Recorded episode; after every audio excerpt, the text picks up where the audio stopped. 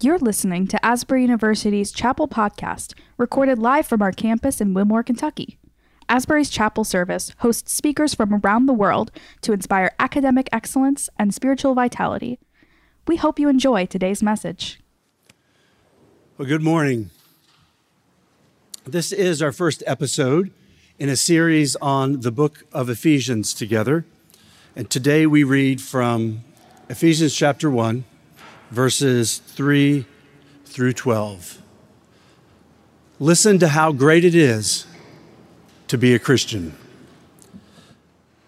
Blessed be the God and Father of our Lord Jesus Christ, who has blessed us with every spiritual blessing in the heavenly places in Christ, just as he chose us in him before the foundation of the world, that we should be holy and blameless before him.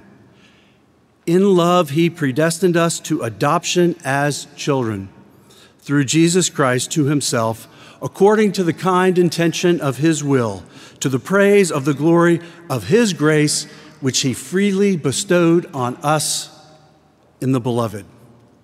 In Christ, we have redemption through his blood, the forgiveness of our trespasses, according to the riches of his grace, which he lavished on us in all wisdom and insight, he has made known to us the mystery of his will, according to his kind intention, which he pur- purposed in Christ, as a plan for the fullness of time to unite all things in him, things on heaven and things on earth. In him we have also obtained an inheritance, having been predestined according to the purpose who works all things after the counsel of his will to the end that we, we who are the ones to hope in Christ would be the praise of his glory. Blessed be the God and Father of our Lord Jesus Christ. It's easy to say the words, and it's easy to let the Bible say the words for us that God is blessed. After all, God is everything, right? He's amazing, powerful, impressive, capable. We believe that, and we've heard that before. We don't say that enough. Yet there is something here about God that should awaken us from a slumber of another God is great passage. You see, He's not the only one who's great in Ephesians chapter 1. Because of him, so are we. In fact, because of him, so are you. So let's explore this together. We start this series on the book of Ephesians, and if you're not present here, of course, you can follow along uh, by the, the video recording uh, each day. Six chapels, six chapters, six faculty and staff to unpack it for you. Kind of a 666 thing is what we have. Since this is the first one, let me provide some background for these deep six. The Apostle Paul is writing to the church in Ephesus, in Western Asia Minor, which of course is modern Turkey. Since Paul doesn't provide too many facts about the church at Ephesus, it's hard to place on the timeline of his life uh, maybe a letter to be circulated, which is great for us because the application can be general and we can go in a lot of different directions. And we're going to be doing that. But there's also some main themes. The purpose of Ephesians seems to be a desire by Paul to convey God's purpose, his eternal purpose from the beginning of time that is taking place even now on earth, in churches throughout the world, and even on our campus here, to recognize and celebrate His grace and to be who we should be in Christ Jesus. And so Paul starts his letter with God's being, but immediately in every single verse, he includes our being alongside God's great being. In other words, we identify with Christ.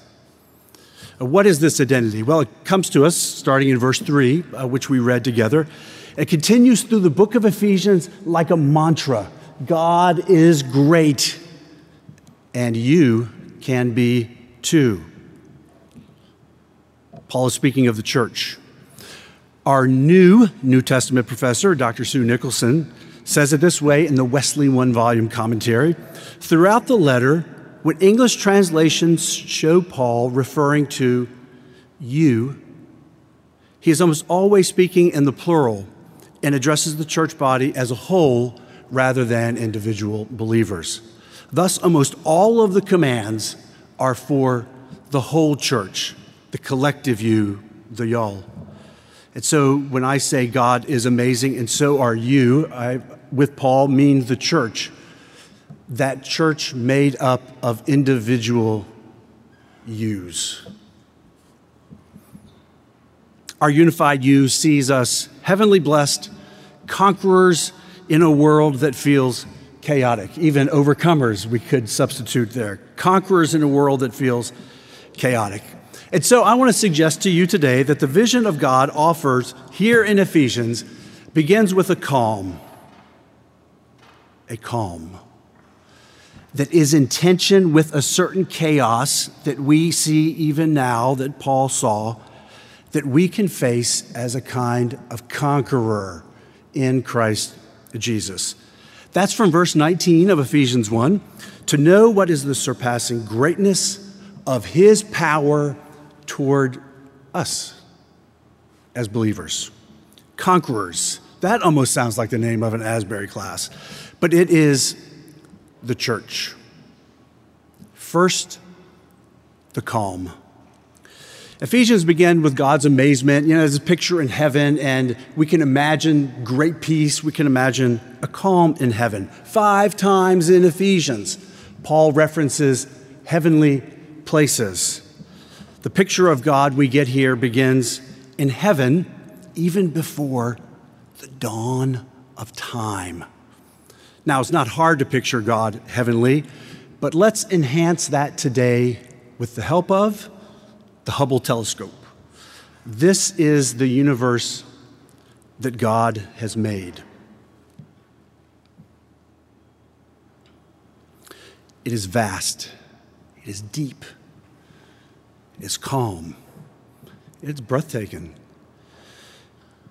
Back on Earth, uh, let me comment that this semester I have been blessed by Asbury students, some of whom have an exam today, and they are sitting here even in the front row, uh, form of extra credit, or the fifth row there.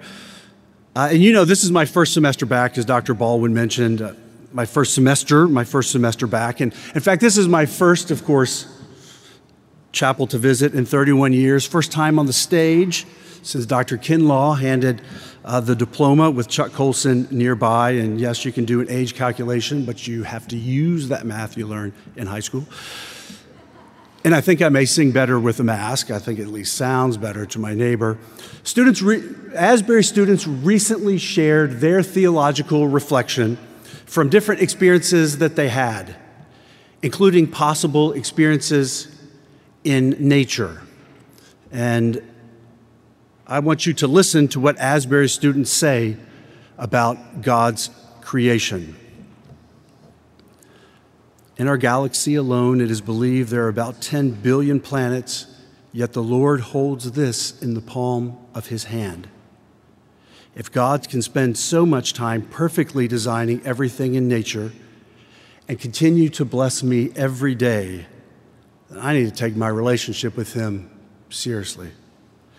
I realize that for God, physical size or location does not seem to matter much when He measures what is truly valuable for Him. I am consistently in awe of the beauty of creation and the marvelous Creator who made this world.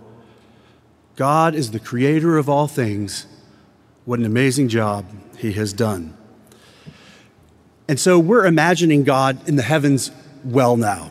in fact, it's almost too easy to see the Lordship of Christ up there, a galaxy far, far away, to quote George Lucas, or in heavenly places, to quote Paul. But Paul ain't allowing it. In Ephesians 1, every time he mentions God's heavenly glory, he mentions how he has blessed us on earth. God made some pronouncements before the foundation of the world, and he was thinking of us. Blessed be God who has blessed us with every spiritual blessing in the heavenlies in Christ. He chose us that we would be holy. In love, He predestined us to be adopted as children. For the praise of His glory, of His grace, He bestowed on us. He made redemption by His blood for the forgiveness of our sins, lavishing it on us. He has mysteries of His will from the Hubble to the blood as an inheritance for us. How can we sit still in the kingdom? Us. Every quality of God named up there, He bestows on us down here. Calm. Second, the chaos. We might begin to feel confident enough, in fact, if we reflect on this long enough, to actually change the world from Ephesians 1. The problem that Paul sees around the church of Ephesus that he saw in the ancient world, same type of problems we see in the church and in the contemporary world.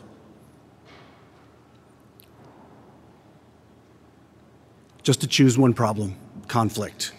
Here are some pictures for you from Earth, which the Hubble telescope cannot see in the heavenlies.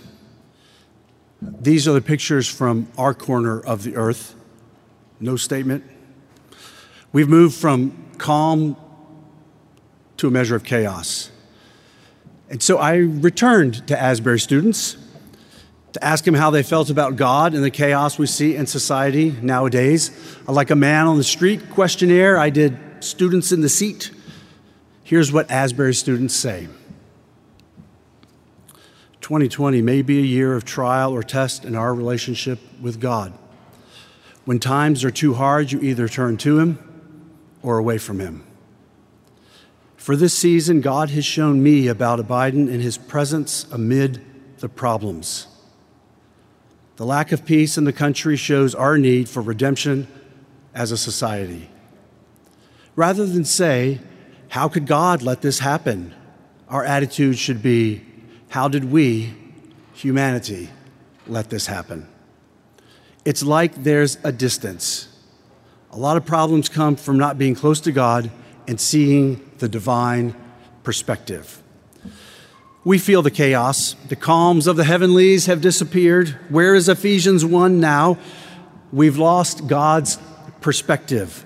However, even in the midst of this, blessed, we are blessed in heavenly places in Christ Jesus. In a world that is hurting, we have the gospel to offer. In a world that needs peace, we can have it and we can give it to the world. And in this state of redemption, we are not merely out of place in the world's conflict, hoping for something better. We are conquerors. We can be conquerors over all these slides like Christ our model. And it is furthered by holiness unto the Lord when the body submits its will to God's will. Third, conquerors. And so, what does this mean for us? How do we get the surpassing greatness of his power mentioned in verse 19 to overcome? or to conquer these forces of chaos. Over the next five chapels, Ephesians will provide for us a series of themes to the obedient body of Christ uh, that we might hope. Let me set you up for that a little bit more. We need all of these themes. Find the one that resonates the most with you. Unity just like the liturgy read, together as one body. Community, that is another. the Catholic spirit that stems from this unity, living in relationship together as the church, reconciliation, virtue, shared values. These things stem from community. Submission is a hard word for community, but it's there in Ephesians. In these chapels, watch and ask yourself how you are the body. Read Ephesians 1 in the next week and a half on your own. Ask how your faith and the church can reach into the heavenlies and make these benefits as redeemed people real. Real for ourselves, real individually, even though Paul speaks collectively, individually, and for the church and for the world. And let's let it unfold in the chapels ahead that it might unfold for a world that needs us. Finally, in these chapels, let verses 17 through 19 guide you. May the Father of glory, we've seen that, give you a spirit of wisdom, that the eyes of your heart may be enlightened, and that y'all will know the surpassing greatness of the power of God towards us, us who believe. Those are the qualities that come to those in Christ. God is amazing. Because of this, so are you. And so, Asbury, you have the start here part down. It's time to start preparing for the change the world part. We have a hope, a hope to move from chaos to conqueror, and this hope makes us say, Blessed be the God and Father of our Lord Jesus Christ.